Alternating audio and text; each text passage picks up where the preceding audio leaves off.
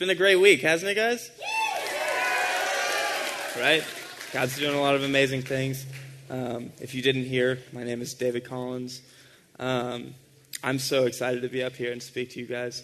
Um, I'm just really excited to tell you guys what God has written on my heart and has told me to tell you. Uh, first off, I just want to tell you a little bit about myself. Um, I'm 18 years old. I just graduated from Northview High School. So go Titans, right? Yeah? Uh huh. Oh, there's so many. Oh my gosh, they're everywhere. I actually never went to that school. I never stepped foot in any of the classes. Um, I actually went to Johns Creek, so go Glads, right? Yeah.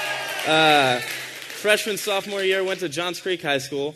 Then I was like, eh, I, I think I'm going to try another high school. Went to Providence Christian Academy, so go Storm. Uh, then I decided I wanted to dual enroll, take some college classes. Thought I was done with high school, so uh, did that. But Providence was like, "Yeah, you're not allowed to do that at this school." So I moved to Northview, and I never actually took any classes there. Showed up at graduation, took my diploma, and turned around and saw everybody going, "Who is that kid?" um, so that was that's an interesting thing about me. Uh, next, uh, I have a picture of my family. There is a lot of us, as you can see. There's nine. I don't even know if you can see who I am.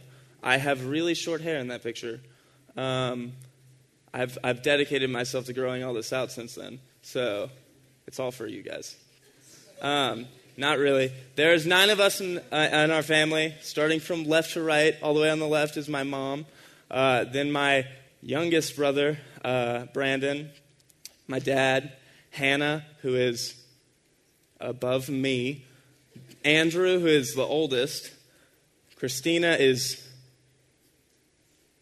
above Hannah, Daniel is above her, I am the third youngest, and then Brooke, who is the second youngest. So there's a lot of us. The house is always crazy. Um, our house really isn't big enough for nine people, if we're being honest. Uh, it gets really loud. People are fighting to get heard. Um, other stuff about me uh, I'm going to Auburn next year. So, War Eagle. Um,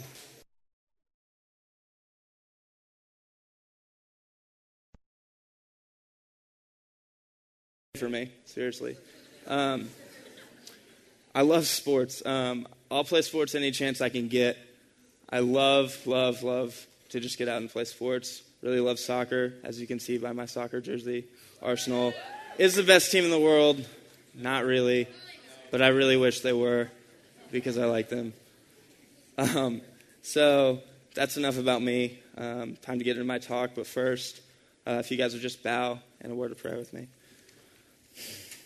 Um, dear Lord, uh, I thank you so much for this opportunity that you've given me to be here.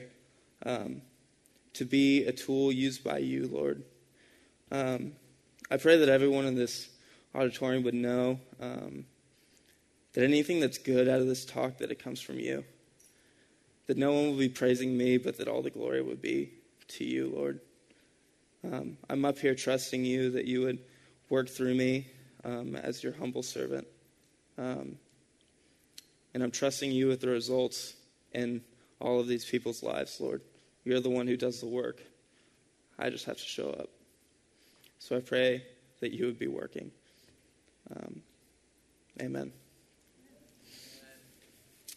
All right, so to start off, tell you a little bit about what we're, what we're talking about tonight. We're talking about living life.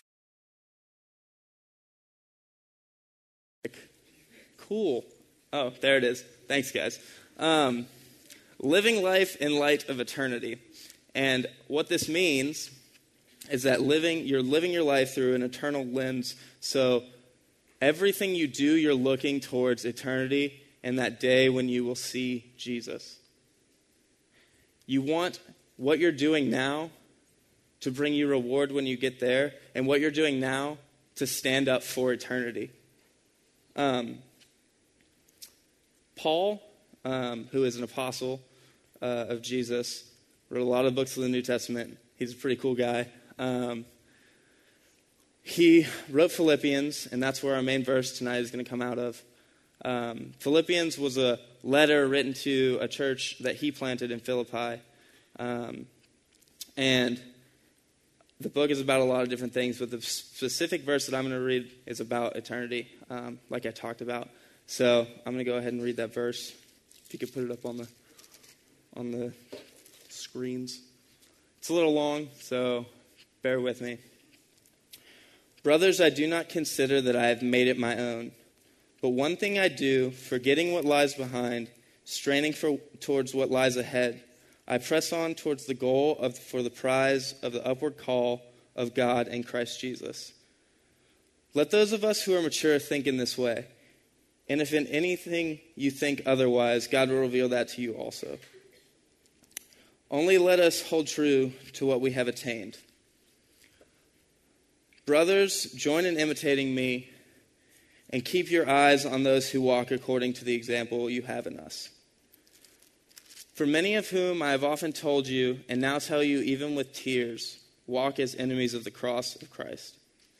Their end is destruction, their God is their belly, and, their glo- and they glory in their shame with minds set on earthly things.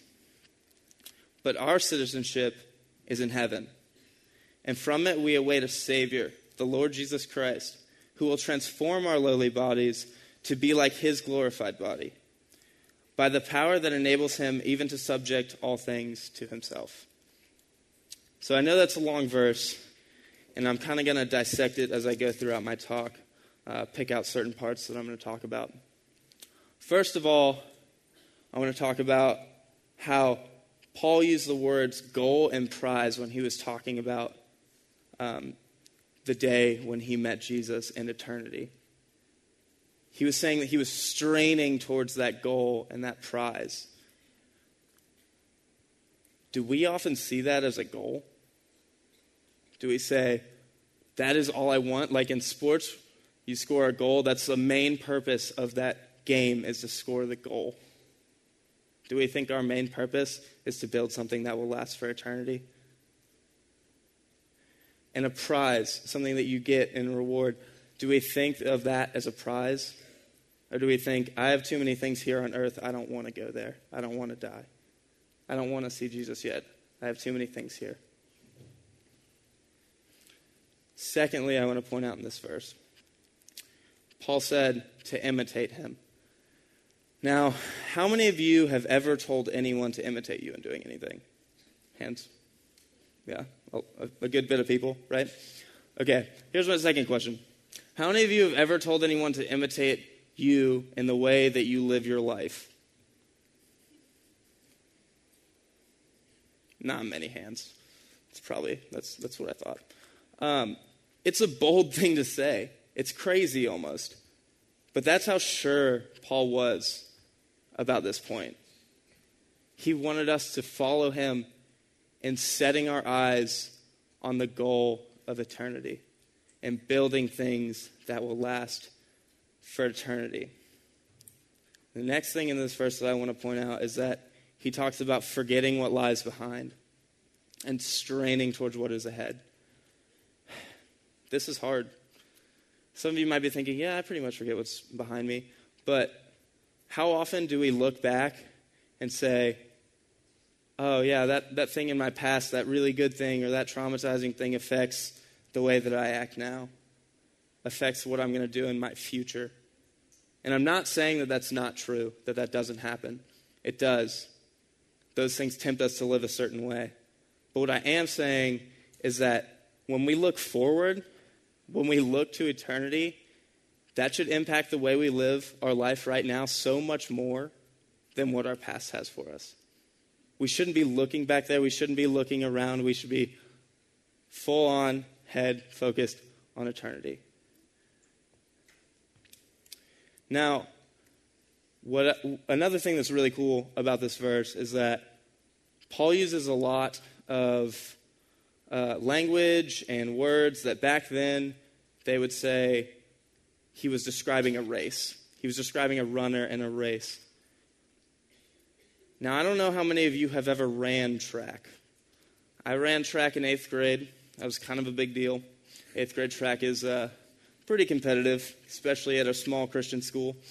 Um, so that was kind of a big deal. Not really. Um, it doesn't matter.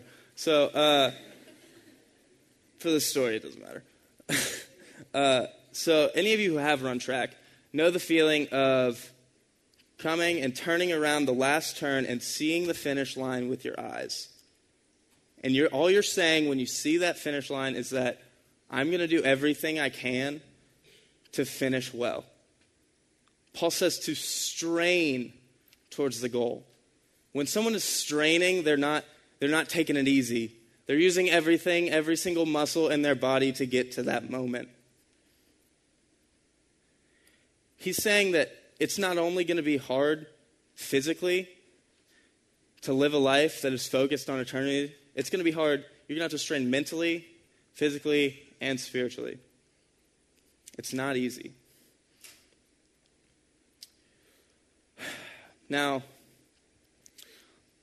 a lot of you are like, well, yeah, I don't really look forward that much. Why is it so hard for us? It's because it's so far away for us, it seems. It seems that eternity is so far off in the future that we don't need to worry about it. And eternity is something that's so hard for us to grasp mentally that we just don't like to think about it most of the time. But right now, I'm going to bring out an illustration um, that will hopefully change our thinking and help us to realize really how big eternity is. Um, give us a good view of it. So, give a hand to my my helpers who are helping me here.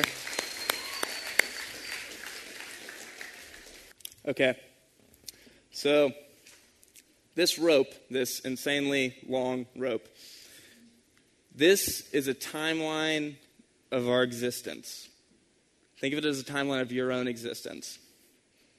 Now, this black part in my hand right here, I don't know if you can see it, it's kind of dark over here. Anyway, um, this is our life here on earth. This is it. This is all we have compared to all of this for eternity. And imagine it doesn't end over there. Imagine it goes on forever. But this is all we have here on earth. And it's so crazy because all we ever want to do when we're here is be comfortable for this. We say, "Oh, I'm going to work so hard right here, right here. I'm going to make a lot of money so I can I can really enjoy this part." But what about this? It's crazy that we even think like that because it's pretty much the same principle as saying, I'm going to work really hard right here for all of this. But I guess it's just more tangible to think of it like that.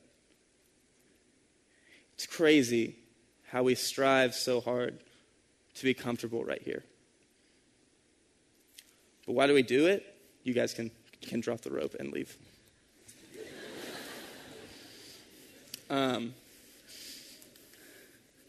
we do it because we're sinful, obviously. We lose sight of what God wants for us, and we just want to be comfortable for ourselves. I mean, it's, it's the American dream, isn't it? To make money, live comfortably. It's kind of ironic. I want to read a quote from C.S. Lewis that really captures everything that I'm trying to say tonight. I love C.S. Lewis, great guy. Nate used some of his stuff earlier. He was incredibly wise, and all of his quotes seem to just really mesh well, and I like them.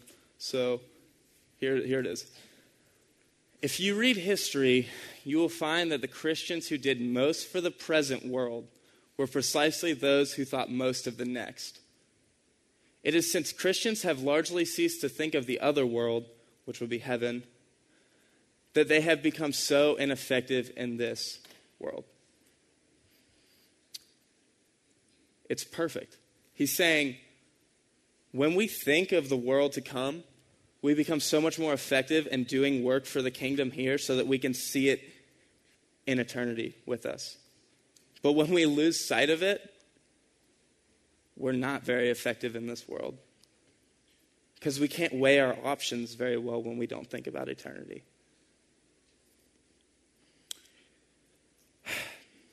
Now, I want to go back to comfort um, living a life of comfort here and how it, it's, it's such a temptation for us, especially in America. Because I wake up every single day, well, most days, in my house, in my bed, in my room, go down to my kitchen, get breakfast. I'm not out on the hunt trying to get breakfast or anything like, like that. It's right in front of me most of the time. Sit down on my couch, watch the TV shows that I want to watch, the movies that I want to watch, the ones that are my favorites. And eventually we get so comfortable when everything is ours. And we have so many things here that, that we don't really want to see Jesus anymore, just like I said at the beginning. There comes a point where it's hard. It's hard for us to say, I, wanna, I want that day. I want that day to come. It's, it's hard for me. Guys, I'm up here and I'm no different than any of you. The only difference from, between me and you is that God slapped me in the face with this a long time ago, and maybe He's doing it right now for you. I don't know. And He said, You have, you have to get this out.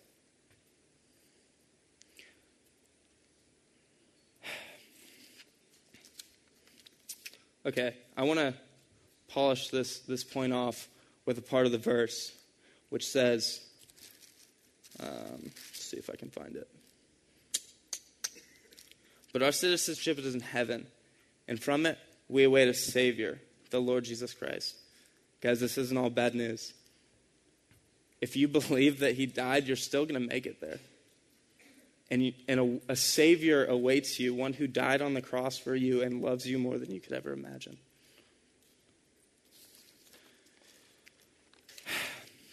I do want to give a warning to you guys, though. If you look at the tower over there, there's a cross right in the middle of it. And you're probably thinking, wow, I'm really at a Christian conference because they put a cross right in the middle of it. That's pretty dumb. They couldn't think of anything better. But that, that's all I could come up with. Sorry. Um, no, but really, it's, it's so important because as we're trying to build up things here that will last for eternity, like I, like I keep saying over and over, um, without that cross in the middle of it, that's going to fall over. Just as Reagan said on Tuesday night, when we try and build things up without God, they're going to collapse on us. Now, the tower has changed a lot over the week. It started as a perfect tower that God had created with all of these great things on it. Then Tuesday night, it was this shaky, uneven, um, thought it was going to fall at any minute kind of thing. And Reagan eventually pushed it over to show that we all collapse. On Wednesday, it was in pieces. And it wasn't very pretty. But God sees us like we're that tower. And he says, I want to redeem them. I want to make that beautiful. He takes us from our wreckage and makes us beautiful. Even though we sin, we turn our back on him, we say, God, I, I think I know what I'm doing. Uh, you, you can just stay over there. Like, don't worry about it. When we say things like that, and he still sends his son to die on the cross for our sins, it's crazy. The love is insane. If you can really wrap your mind around that, it should be pouring out of you. You should be literally, everybody should see you and go, What is wrong with that person? Because they're so loving to other people. But it's only because you've been loved that much. And I guarantee you, you could not love somebody as much as Jesus does. So if we can get even a fraction, we'd be on the right path. So now he's built us up. He's built us up in something more beautiful than we could ever imagine. And I'm saying that because I built that tower. And it looks good. Um, no, but really, God is building us into something so much more beautiful than we could ever imagine, and He's giving us a blank slate. There's no words anywhere on that tower. It's because all the sin is gone. Jesus died for that sin. It's over. Next time you sin, don't look back at it because that's what Paul is warning us of. He's saying, don't look at that. You're forgiven for that. Look towards the future. That should be driving your actions. The future should be driving your actions. Now, right now, you might be sitting in your seats and saying, okay, David, like, I'm on, I'm on board. All right. But what, what in the world am I supposed to build? Like, you keep talking about building things up, but you're not giving us anything to build. I don't know what to do. I don't have a great answer for you, but I do have one that's going to take a lifetime to accomplish. So I think you'll all be fine. Um, the simple answer is, is that people are, are going to be in heaven with us, and those are the things that we can build up other people. I'm no genius theologian. I don't know exactly everything that's going to be in heaven, but I'm sure that I'm not going to be there alone. There are going to be people there with me. So while we're here, we should be building other people up. We should be showing them the love of Jesus so that maybe one day we'll see them in eternity with us.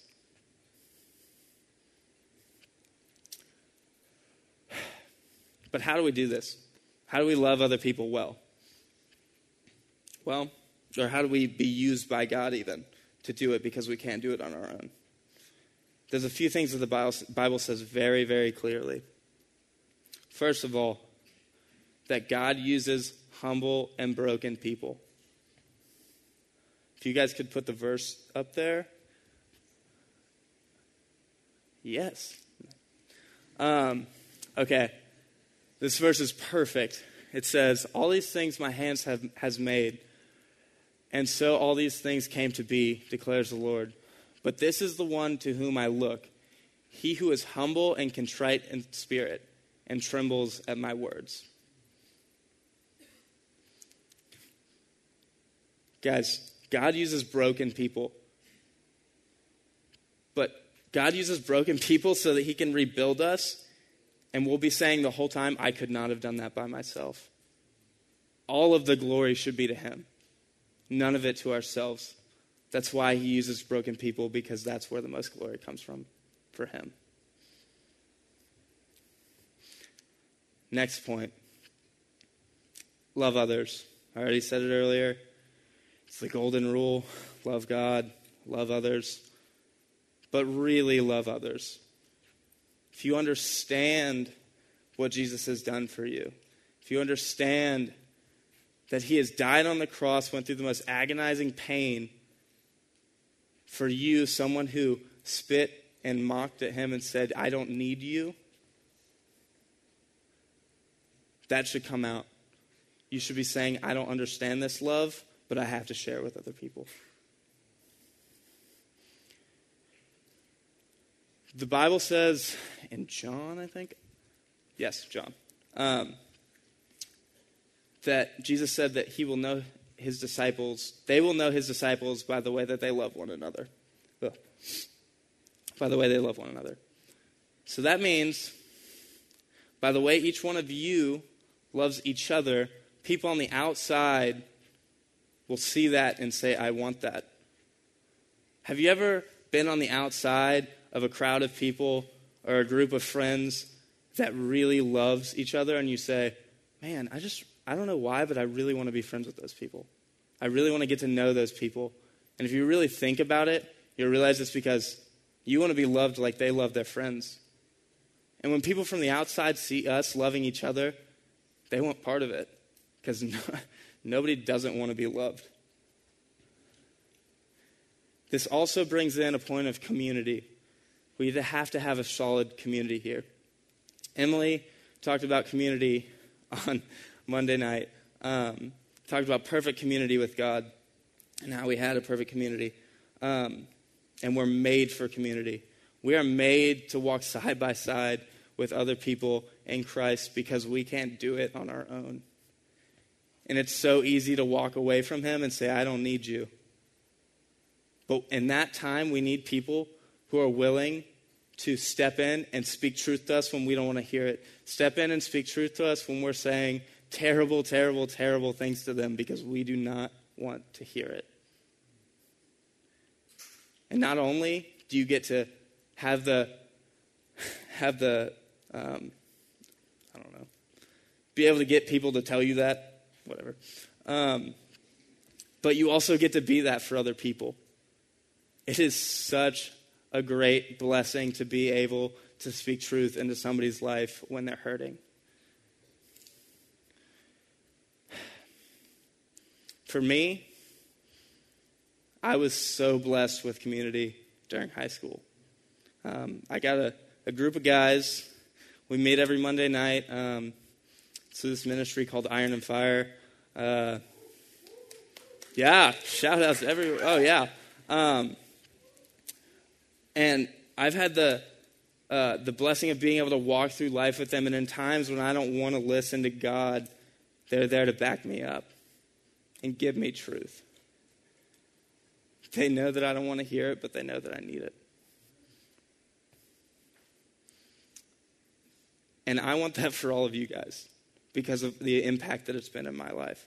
I know that I definitely would not be up here on stage talking to you, probably would not be a Christian if it wasn't for the people who are closest to me pushing me back, saying that you are worthy, that God does love you. Bad things don't just happen, they're for a reason. Things like that. My next point is to be outward focused. Now, it kind of sounds like, oh, you know, be churchy and outward focused and love other people, right? Um, but that's not really what I'm saying. What I'm really saying is stop being so selfish and stop thinking about yourself. Don't, don't ever say to God, God, uh, I, I really don't think I can do this. Um, have you seen all the times I've sinned in the past week? All of the times I have skipped quiet times to go play video games or something? All the times that I didn't pray to you and I should have? And at that point, you're thinking, this is a good excuse. God will understand. He knows. But it's not. What you're saying is, God, I don't think you're strong enough to work through me right now. I don't think you have enough power to work through me because of what a terrible person I am. But that's just not true. The same power that can move mountains, the same power that rolled the stone away, like we were singing earlier, is alive in us today. Crazy. Crazy to think about. But we don't want to. We don't want to have it because we're scared of what might happen. But if we really are humble about it and say, it doesn't matter what I do, all I have to do is show up and God will do the rest, it gives so much peace. I don't think I could be up here on stage right now if I didn't believe that. I would be shaking, throwing up backstage. They would have to like wheel me out here or something. I don't know. Um, to end this talk, I want to I want to tell a story about myself, um, about a time when I didn't listen to God. It was about maybe three months ago. Gold Rush Servant Team sign-ups coming around. I'm like, well, I was on speaking team last year, but last year I was like, yeah, go God, I'm going to do things for you, and it's going to be awesome. And this year I was like, well, I'm not really a good Christian right now. Don't have very many quiet times. Don't pray. All the, all the stuff that I was telling you earlier, all the lies. And I was like, okay, I'm not going to sign up for it. Didn't sign up for it. Signed up for some other uh, team where I don't have to be up in front of everybody else. Then a few weeks later, the first meeting comes by.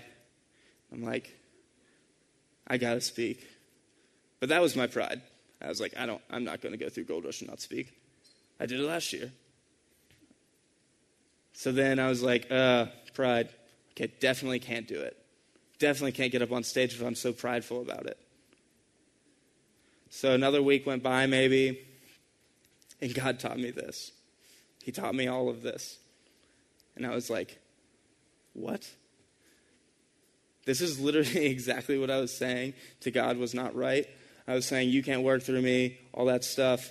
And then he teaches me this. Usually he'll be like, Oh, just like come back and it'll be okay. No, he's like, I'm going to teach you this and you're going to go talk, it, talk about it at Gold Rush. And I was like, No. I was so mad, mostly because I had just been slapped in the face. I didn't want to hear any of this from God because it was the exact opposite of my excuse to get out of getting up here on stage. Guys, don't let that happen to you. Be broken, be humble, be listening for God to use you, to use you to make something that will be beautiful for eternity. Because when you get there, you want to be rewarded.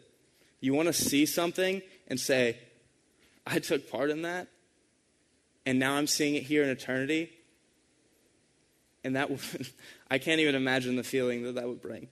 God said that there's a huge party whenever one person wanders into the kingdom of heaven. What if you brought that one person in? Jeez. Be a pretty big party. Um, and it'd be amazing. So don't miss out on it. Know the love that God has for you in sending his son. Let that overflow into loving others and build something that will last for eternity. Now, I'm going to bring up the quote one more time. I want to read it so you guys can think about it a little bit. Really ponder this one. If you read history, you will find that the Christians who did most for the present world were precisely those who thought most of the next. It is since Christians have largely ceased to think of the other world that they have become so ineffective in this. If you're about, if you'll bow your heads with me, I'd like to close in a word of prayer. Dear Lord, um, thank you so much for this opportunity to come up here and speak in front of all these people, Lord. I pray that everything that was from you will be remembered and anything from me will be washed away. Lord, I trust you that you're working in these, in these people's lives, that you're softening their hearts for this message, and that it'll be truly heart and life changing. I pray that they would know the love that you have for them and that, would overflow into their actions, and that they would someday be able to get to heaven and say, Look at that person who I brought here with me. Look what I did that will matter for eternity. I thank you so much, Lord, for giving me this opportunity. Amen.